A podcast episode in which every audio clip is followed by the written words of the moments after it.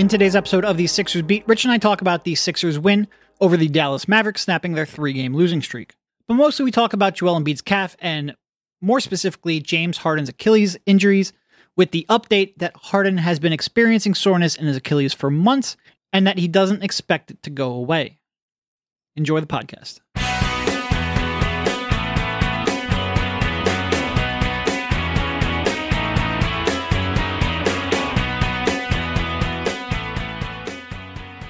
All right, welcome everybody. This is Derek Bodner, joined by Rich Hoffman on the Sixers Beat, a part of the Athletics Podcast Network. So the Sixers snapped their three-game losing streak, a 116 to 108 win over the desperate but sort of dysfunctional Dallas Mavericks. A game where the Sixers came out flatter than Kyrie Irving's Earth to start the first half, but then came uh, turned it on a little bit in the second half, defended a little bit better, executed their offense a little bit better down the stretch, especially in that fourth quarter. They used a 10 0 run and came out with the victory. Of course, that's not really the story out of last night's game anymore, as after the game, James Harden says that he has been dealing with his sore Achilles for months, which certainly came as a surprise to me. In fact, I had asked a team personnel whether or not it was fair to characterize Harden's Achilles injury as having happened during that Chicago game, and they said it was. I don't know if that was just a miscommunication. Maybe Harden kept it to himself. We don't really know because we talked to Harden after we talked to Doc Rivers, so we haven't had a chance to question Doc on his management of this specific injury. The internet didn't react all that well to that news. There's a lot of uncertainty, which seems like a hallmark of this team going into the playoffs. I guess what is sort of like your overall take? Well, I think my first take is that if he's been dealing with the Achilles soreness for months, that coincides with two months of all NBA yeah. level play. Yeah. Where we had been talking about, wow, he looks so much better physically. He looks like he's returning to his pre fucking hamstring injury self. Yeah, I don't know what to make of it, honestly. I, I don't, because it's like you said, the, the best he has looked in a Sixers uniform was over that time frame. And then you had the Chicago game, which we talked about, was the worst he's looked in a Sixers uniform, oh, which is saying something because he didn't look good in a Sixers uniform pretty much all of last season. Not physically, at least. That's what. Yeah. Yeah. Uh, he's his passing, he can still make a step yeah. back every now and then, but physically, he did not move like the player that they needed him to move, like in the playoffs. So yeah, and I, I don't know what to make of it, especially because after the game, he also says, "I don't think it's going away." Yeah, yeah. I guess what what did you make of his performance in last night's game? I thought he started off pretty slow. There were a couple moments in the second half where like he would draw a switch, get Max Kleber onto him, and get to his spots off the dribble. I thought he looked better as the game went on, which is funny because he sort of said it, that the Achilles felt worse as the game went on, which he says he expected. But I do think he started to look a little bit better, but he didn't look like pre-Chicago James Harden. I didn't think. Well, I certainly didn't think in the first half he did. Yeah. Uh, but but you you also could say that could have been rust. Like he was yeah. missing Joel on pocket passes in the first yeah, no, half, he, which he is missed not nine really, days for sure. Yeah, they are two rhythm bad. basketball players, and they hadn't played together for a while. Yeah, uh, yeah, but the first half he did not look great. You know, he, he struggled to get by Luka on the one ISO. Although I think, in fairness, Luka got the the friendly Harden whistle on that one, where he was allowed to hand check the entire time. It's like when Harden gets stops, he's allowed to hand check, and it's yeah. uh, you know. But by the way, 1990s NBA analysts. Oh my God, the game was so much harder back then. Well, it was easier to play defense because yeah, when I see those possessions, I always gasp and say, "I can't believe they didn't call that." You know, you're not, not only to put your that, hands on a guy. They only had to play like a 17 foot square on the court. You didn't have to defend very far out. That's a you know a little different, especially when we talk about the energy level and energy expanded expended by a seven foot, 280 ish pound center. It's so much harder for Joe to play defense than like Shaq, for example. You know, you know what's funny about like the 1990s analysts too? This, this is a little bit of a tangent, but they're always like, man, it wasn't easy for us. We always got chewed out or whatever. And that, the criticism might have happened like on the court. You know, like maybe your peers criticize you and were more judgmental and probably rougher on you than you know, kind of less PC times, I would say. Yep. But come on, the amount of scrutiny from oh, yeah. outside of the NBA. If, if you have one bad regular season game, it's like leading on Reddit. You know, Harden, You cannot tell me Charles Barkley did not have one of those hard-in Kings games last year uh, when he was on the Nets and he just stopped trying. But nobody knew. They, they, they would put it on NBC 10 and he, they probably would just show his dunk that he had and they'd be like, Right. Quiet get night for Charles Barkley or whatever. Yeah, it's like, you, no, no, no. You, you'd get a paragraph in the Philadelphia Inquirer that his energy level was down a little bit, and that's it. You'd move on with your day. Yeah. Uh, so he was. Sorry, that was that's been bothering me over the past little bit here. Oh no, you didn't have shitheads like us talking all day, every day about scrutinizing this team. Yep. Uh, yeah. So n- not a great first uh, first half first quarter. I think he was 0 for 4 with two turnovers. Played the entire first quarter, which was interesting. Doc said that was due to foul trouble for Maxey. I believe it was kind of a weird answer on that one, but it certainly left Maxey with an all bench unit for a little while, which is not what you're looking for. Even if it worked out okay in last night's game, they held down the fort. Uh, I thought he was better in the second half. Yeah, and, and I thought the the possession that stu- stood out to me, there were a couple. We found Embiid on pocket passes, but there was one where Maxi Kleber switched that pick and roll, and he blew by him and found Melton for a corner three. And I I was like, okay, that's That's shame. that is James Harden from the past couple months. That's good. That's what you're looking for. Uh, so you know, overall, like I can't really cast a major judgment on does he have the requisite burst? Does he have all that stuff? You know, I think we saw it for a couple possessions in the second half, but we're going to need to see it more consistently. And also, you know, with, with this injury, we're going to see it in a couple nights after he just played, you know, I don't know what it was, 38 minutes, whatever it was. So, uh, I don't know what to make of it. You know, he's always been a high minute guy, but, uh, yeah, it, look, it's not a comforting thing to hear for sure. Oh no, no, it is not comforting at all. It might not be quite as doom and gloom as the reaction was on Twitter. We'll have to watch him play for the rest of the regular season and the playoffs to really determine whether or not uh, it should be.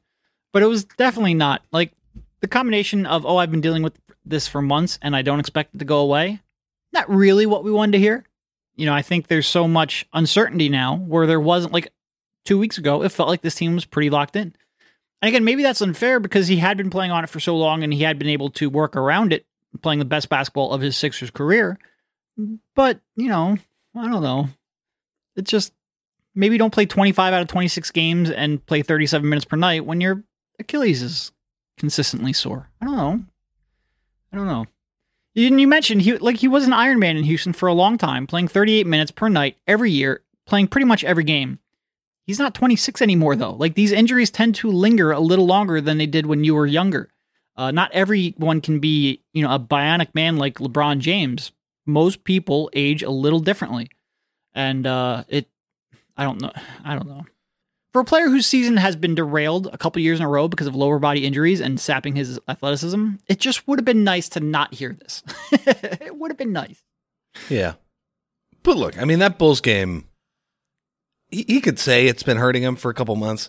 It that Bulls different. game, something else looked happened. It it was aggra- aggravated to an extent where it did not allow him to play at even close to his normal level. And that, un- unless he just was unbelievable at fighting through it for those past couple of months, I, I have to think that injury, like you said, the team personnel said that you know, like it, it would be fair to say that that that was worse than it has been. I mean, remember that night he was limping out of the freaking locker room that night. Yes. And I don't remember him getting looked at very often No. for that foot, like ever. Uh, that was uh, that was new for sure. I think it's probably the fairest characterization is it might have been a minor soreness, like something that he was cognizant of but wasn't really impacting him, and he did something. There's a play in the second quarter that David Early has been on that aggravated it and made it significantly worse. So there's probably a little bit of truth in both that it was a nagging injury, but it wasn't really something that was on anyone's radar. And maybe not overuse, but a specific event, an acute event caused it to get worse. But even still, like it would just be nice to, I don't know. It, And it's I, I don't know if it's lip service too, but he talks about the last six games. Like he's like, yeah, this sucks, but we got six games left, and I got to play in them. And it's like, do you? No, you don't. Do you have to play in Yeah. them? I think it'd be nice if you played in like four of them to keep your rhythm, but you don't. You need to play in six. What? yeah, especially because after that win, I think the basketball reference playoff probabilities dropped them to like a 6% chance of falling to the four seed. They now have like an 89% or so chance of staying three. Yeah, Uh, Cleveland have- lost on Tuesday. they have about an equal chance of moving up to two as they do dropping to four, and neither of those are likely at all.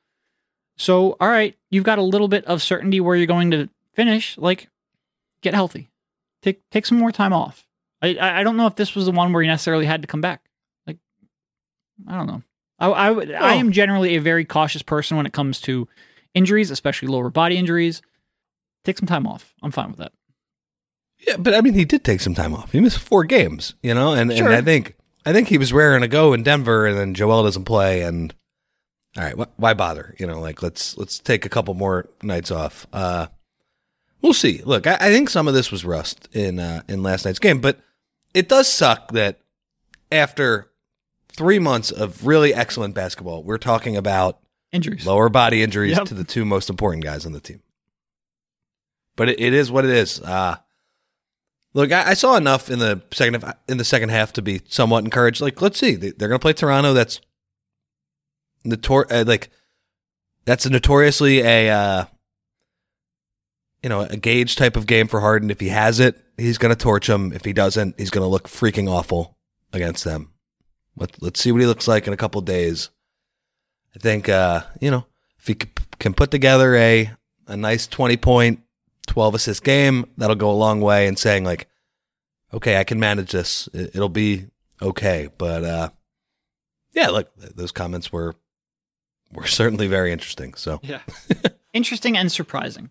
I guess on the positive front, Jalen McDaniels came back, and Docker said after the game that physically he looked uh, right for maybe, I think he said maybe the Denver game was the first game where he looked right physically, uh, but that he was encouraged by the way he looked here against the Mavs.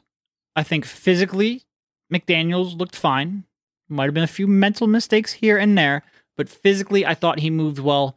You certainly saw a little more switching there with that second lineup, which is always good to see. It seems like they're settling on that Harden, McDaniels, Reed, sort of uh, throw George in there as well. Who's the fifth? Who's the other guard? There's another Melton. Is that Melton? Melton, Uh, so that's a group that can switch a little bit, uh, and they seem to be utilizing that. And McDaniels looks good in that role.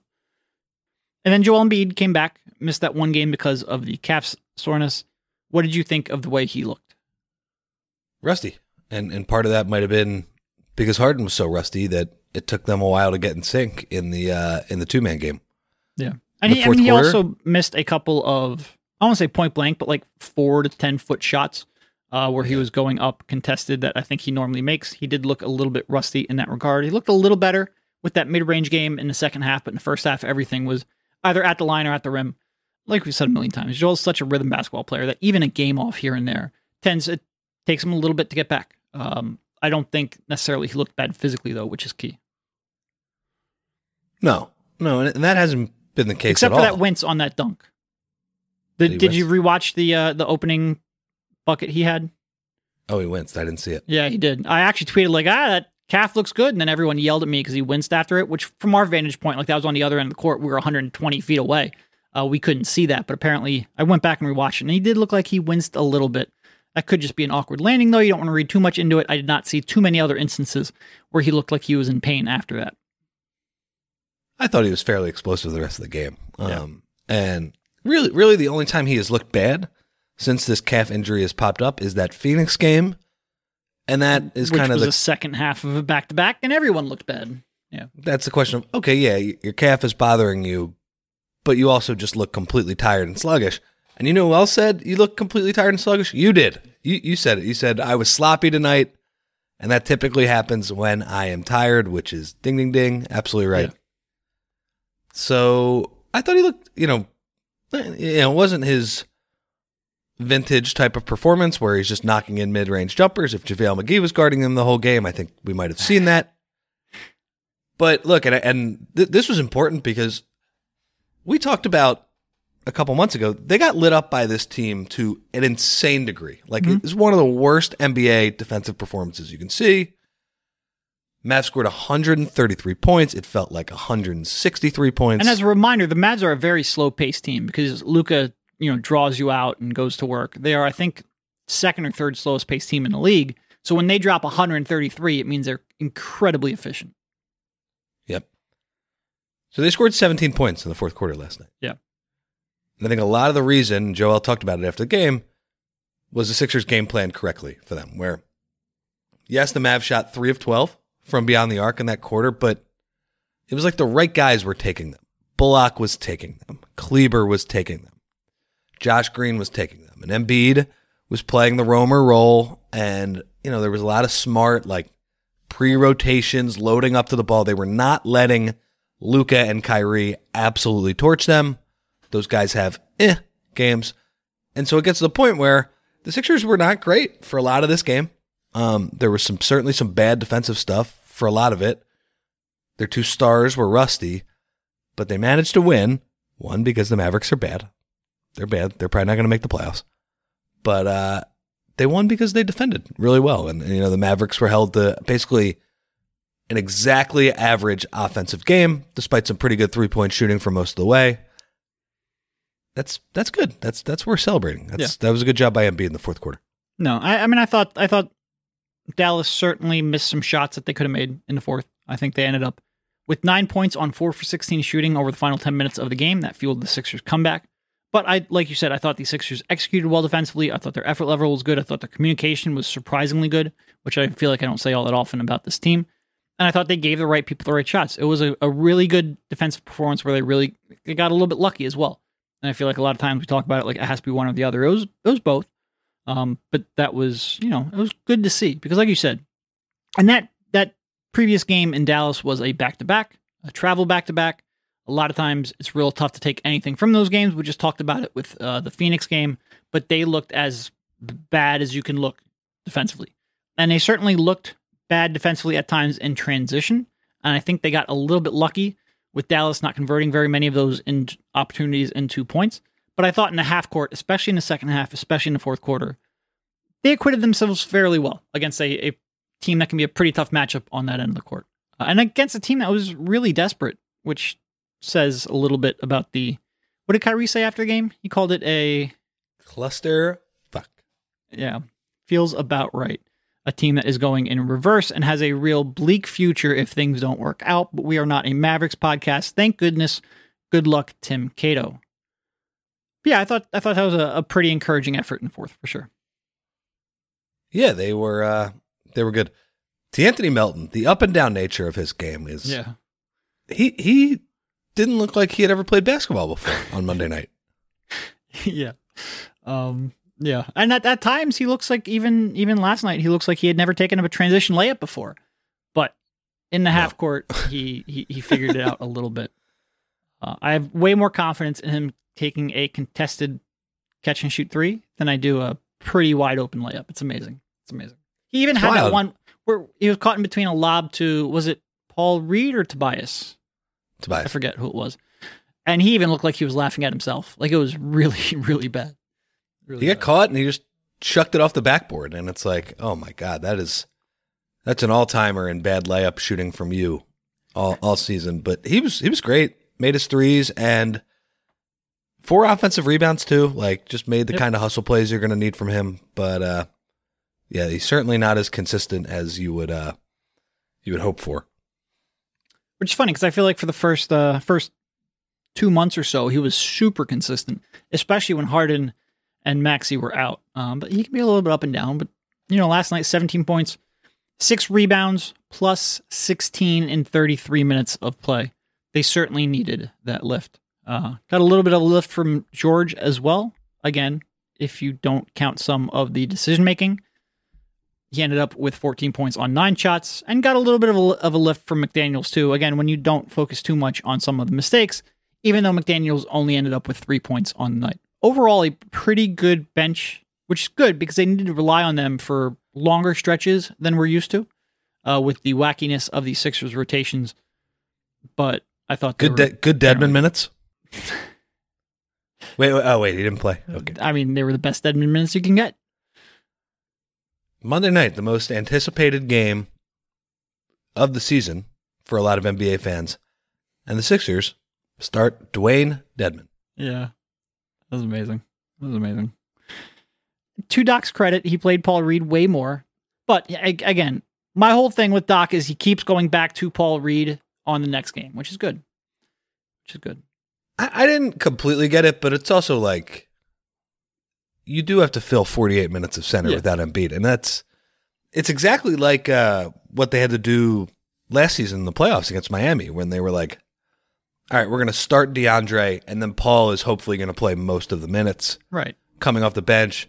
That was when Paul like was just fouling all the time too. I think that's probably less of a concern now. He's a more disciplined player, I would say. Uh, even though not not the most disciplined in the world, complaining to the ref after getting a three point play. What is Yeah. going on here? Did you see the ref's face? He was like, "What do you like? Take the extra point. What are you doing?" It was amazing. I You love. know, it's like a you know, he he he doesn't get like a 50-50 call on you know, his first layup. Then he gets hacked and one. on the rebound is screaming at the ref. He is furious after getting an N one. Who was it? Who came over and called? I think that was McDaniel's, right? Who came over and was like, "Yo, dude, you're you got the you got the extra point. Come on, let's go." You potentially got three extra points here. What what are you doing? Yeah. That was uh like those little moments are what get you through an NBA season, I guess. Yeah. B ball Paul yelling at the refs. He was he was very good last night though, I thought. So Yeah, I agree. I agree. And then we have coming up here, we have the epic rematch of Dedmon versus former team. We will see if he throws any massage guns on the court. looking at the uh the playoff probabilities here. Yeah, you know, it looks like the, the Nets are a seventy six percent chance now to uh to get the number six seed. How do I, I don't know. about I think I, I feel fine about it. It's you, you, is you that only mentioned it last it's night. an easier travel to Brooklyn? Yeah, but the flight to Miami is pretty easy American wise too. I, I think I'd rather do Brooklyn. I, I mean, there's something about not having to get on an airplane. That's It's nice. That's certainly I like nice Miami thing. though. I like Miami. I do, And last year I missed it because I had COVID during that series, so I did not get to travel to that one. Uh, it would have been nice to get another chance to go down to Miami. That is entirely selfish reasons. I think they probably have a slightly better chance against the Nets, but I think they should be able to handle, assuming Harden even looks remotely like Harden, and quite frankly, maybe even not. I think they should be able to handle either team with relative ease. I agree with you on that. You know, and, I understand why people would say, uh, you know what, bring on Miami. They stink. They can't score. But I also understand why people say, oh no, they have Erik Spoelstra and Jimmy Butler. I'm scared. Uh, so I, I get both of those reasons. It does not look like they're going to play them in the opening round. Another thing too, I was thinking of just looking at the schedule. They could manipulate it at the end, where I think they play Miami in their third to last game at home. If they wanted to push Brooklyn ahead, you could just beat the crap out of Miami at home, and then punt the last game of the season in Brooklyn, kind of giving them even more uh, more cushion. But yeah, it looks like it's going to be Brooklyn to start unless something crazy happens with the with the Celtics. You know. Yep. But Brooklyn has a, like you said, pretty much a three and four chance of being that uh that six seed, and the Sixers have what a ninety percent chance basically of being the three seed. So that seems pretty not locked in, but with six games left, it's probably as close to being locked in as you could expect. And considering where it was just forty eight hours ago, it's uh it's a lot more certain. I mean, if they did play Miami, the take would be, if you lose to these losers, Yeah, man, you don't deserve anything. It's a series you have to win. I, I, I w- it would be nice because Jimmy's just such a fascinating playoff player. I think he is a, a fun competitor to watch.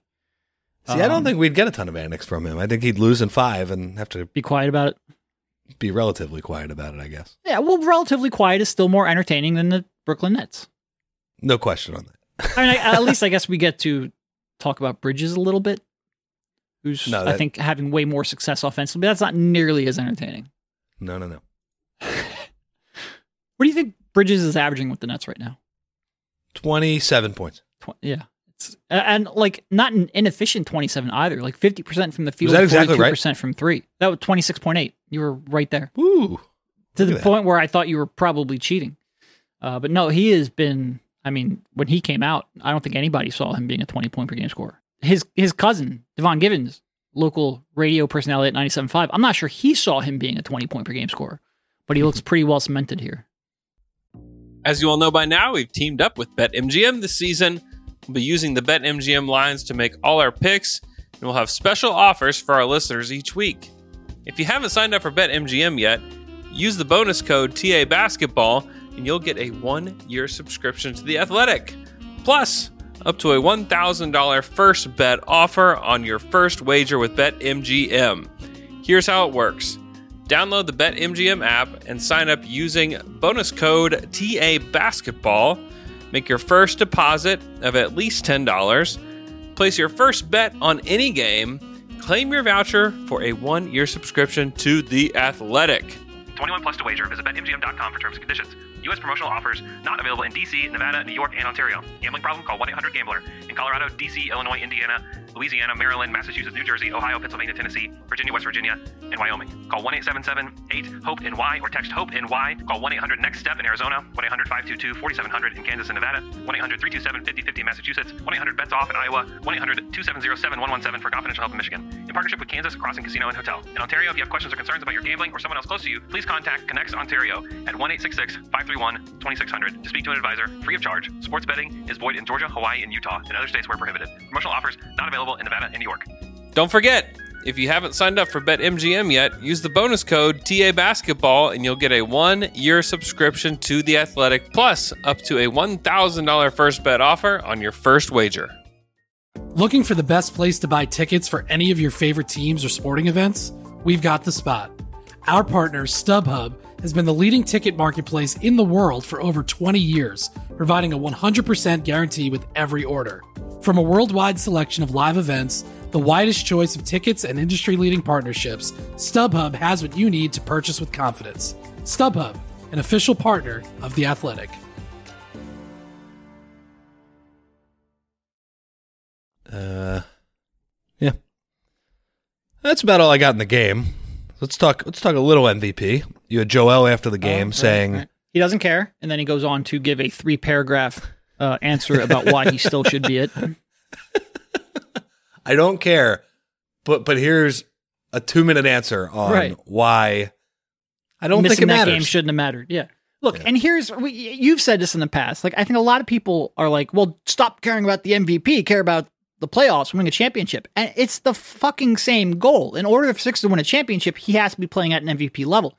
The development he's made over the last couple of years has put him in a, in a spot where both the Sixers can be a contender and he can win an MVP. Where those two can be competing is in terms of playing and risking injury. And to his credit, he came out against the Nuggets and didn't play. He had the wherewithal to say the playoffs are. And look, does anybody who is around Embiid believe that he doesn't care about the MVP? No. Everybody thinks he cares about the MVP. He's not fooling anyone. He's getting a soundbite. He's not fooling anyone. What he can't do is care about that MVP more than the playoffs. And I think he gets credit for missing that Nuggets game because he priori- prioritized the correct thing. You know, Doc Rivers said before the game that the original plan was to play all three games of that road trip on the sore calf. I'm not way, sure that was the Bad right original plan, if so. call. Yeah. Yeah. I think he's I think that uh, Phoenix back to back was the natural place to rest him. Would that have have prevented the calf from being bad enough where he couldn't play against Denver? I don't know, but just from a logistical standpoint, that back to back probably shouldn't have been played. But I give him credit for pivoting and calling an audible when the calf got worse. Yeah, it just sucked. I mean, th- to play in Phoenix and then not play in Denver is. Look, I think most people in Philadelphia have already gotten over it, but it sucked. And you have to eat a basketball because of it. I am I am looking into the logistical challenges and the safety of paying off my debt. Yeah. I maybe Yeah. I maybe should have have looked up uh, the process of making Horween leather before I sent that tweet. My order of operations was maybe a little bit off. Honestly, it's a rubber that scares me probably more, but we will we will see. I will find a way to pay that off. Needless to say, I did not expect him to miss that game against the Nuggets, but I give him credit for prioritizing the right thing. You give him credit for making you eat a basketball Yes. in some Yes. way, shape, or form. It's uh, and by the way, if I had an MVP vote, would the fact that Jokic didn't make me eat a basketball weigh into my vote? I'm not saying it would, but I'm not saying it wouldn't either. Like only one of those two players has caused me to publicly eat a basketball. well, thank God you don't have an MVP vote, man. The the, the, the bias would just be not the Philadelphia bias, the The anti make me eat a basketball, bias. Yeah. bias. Jokic, congratulations, MVP. and considering Tim Bontemps straw poll today, if you voted that way, you might have swung the, the damn award, considering how close it is. To be clear, I would not vote based on eating a basketball. To Yeah, you don't have a vote. it was a You don't have a vote. We're just joking. They, they do not give a, a vote to the Daily Six. That is correct. They should though. I mean, I think I probably watch more basketball than at least a third of those voters, if not half. But I understand their skepticism. I get a kick out of how for Sixers fans the the ringer is the boogeyman. Yeah. 20 percent of the MVP voters are from the ringer, and it's like, yeah, they might have like three or four, but I think they did have like six last year, though, didn't they? they had six. I think right, they had like mind. six last year. It was a it was a good amount. Did you see Jayson Tatum got a second place vote in uh in Timmy B's poll? It's uh that's crazy. I mean, I voted Tatum fourth in that poll, but I, I gotta say, one to three is so far ahead of four. Like Tatum Yeah. has been bad for a couple of months, and I, I think he's clearly number four. The fifth place vote is like insane. They should just get rid of the fifth place person at this point. I think even when I voted in the straw poll back in what was it December, I think I had Tatum like third. I think, and that's when they were like lapping the competition. I've never felt like he was putting up an MVP season, and I saw some people comment that, oh well, this is proof that the you know Boston media bias that Maury was talking about. No, it's probably just proof that people are lazy and vote for the best player on the best team. That's probably what it comes down to. It's not like Tatum got a lot of second or third place votes. I think he got one second place and two thirds. I think it's probably just somebody like, ah, look at Celtics winning a lot of games. Tatum really good. Ah. Uh, I think I think he's going to end up leading the league in total points, not per game, just because he played way more games. Meh. I can't No. find the the voting right here. Where? I'm, I'm trying to I'm trying to find how many people the ringer got because I Oh, think it would be year? I think it would be funny if I looked it up and it was like, oh yes, 15 people from the ringer voted out of 100. That that would be pretty funny. I think there's a good amount. I think there's a pretty good amount. Uh, here we I, will- I, I we will look this up and I will shorten it so that Yeah. there's not too much dead air. Here we go. I got Player it. year, rookie, most improved, six man, most valuable player. Voter ballots. The ringer. Let's see how many we got. These in order. two, three, four, five, five. Five out of 100 is a lot. I, I I agree. No, six. I'm sorry. You've got Dan, Devine, Rob Mahoney, Kevin Surratt, O'Connor, Bill and Ryen Russillo. Russillo. Bill Simmons, and Surratt. That's a lot. Okay, a lot. we looked it up. The ring, the ringer had six people with votes. That's that's a lot. I think there are a hundred. That's that's a few. Yep, I agree. Some some heavy hitters on there, some big names, but even so, That's a lot. That's a lot. they're the boogeyman. You, you know what? You guys are right. I'm sorry. I mean, look, like I said, I I think the reason Tatum got votes is because people look at, oh well, he's got the what do they have the third best record in the league right now? They fell a little bit, and he is the leading Uh, scorer. He's going to lead the league in total points. Do, are they still ahead of um, Denver. Denver. Yeah, no, they have Whatever. 52 wins to 51 for Denver. You're right.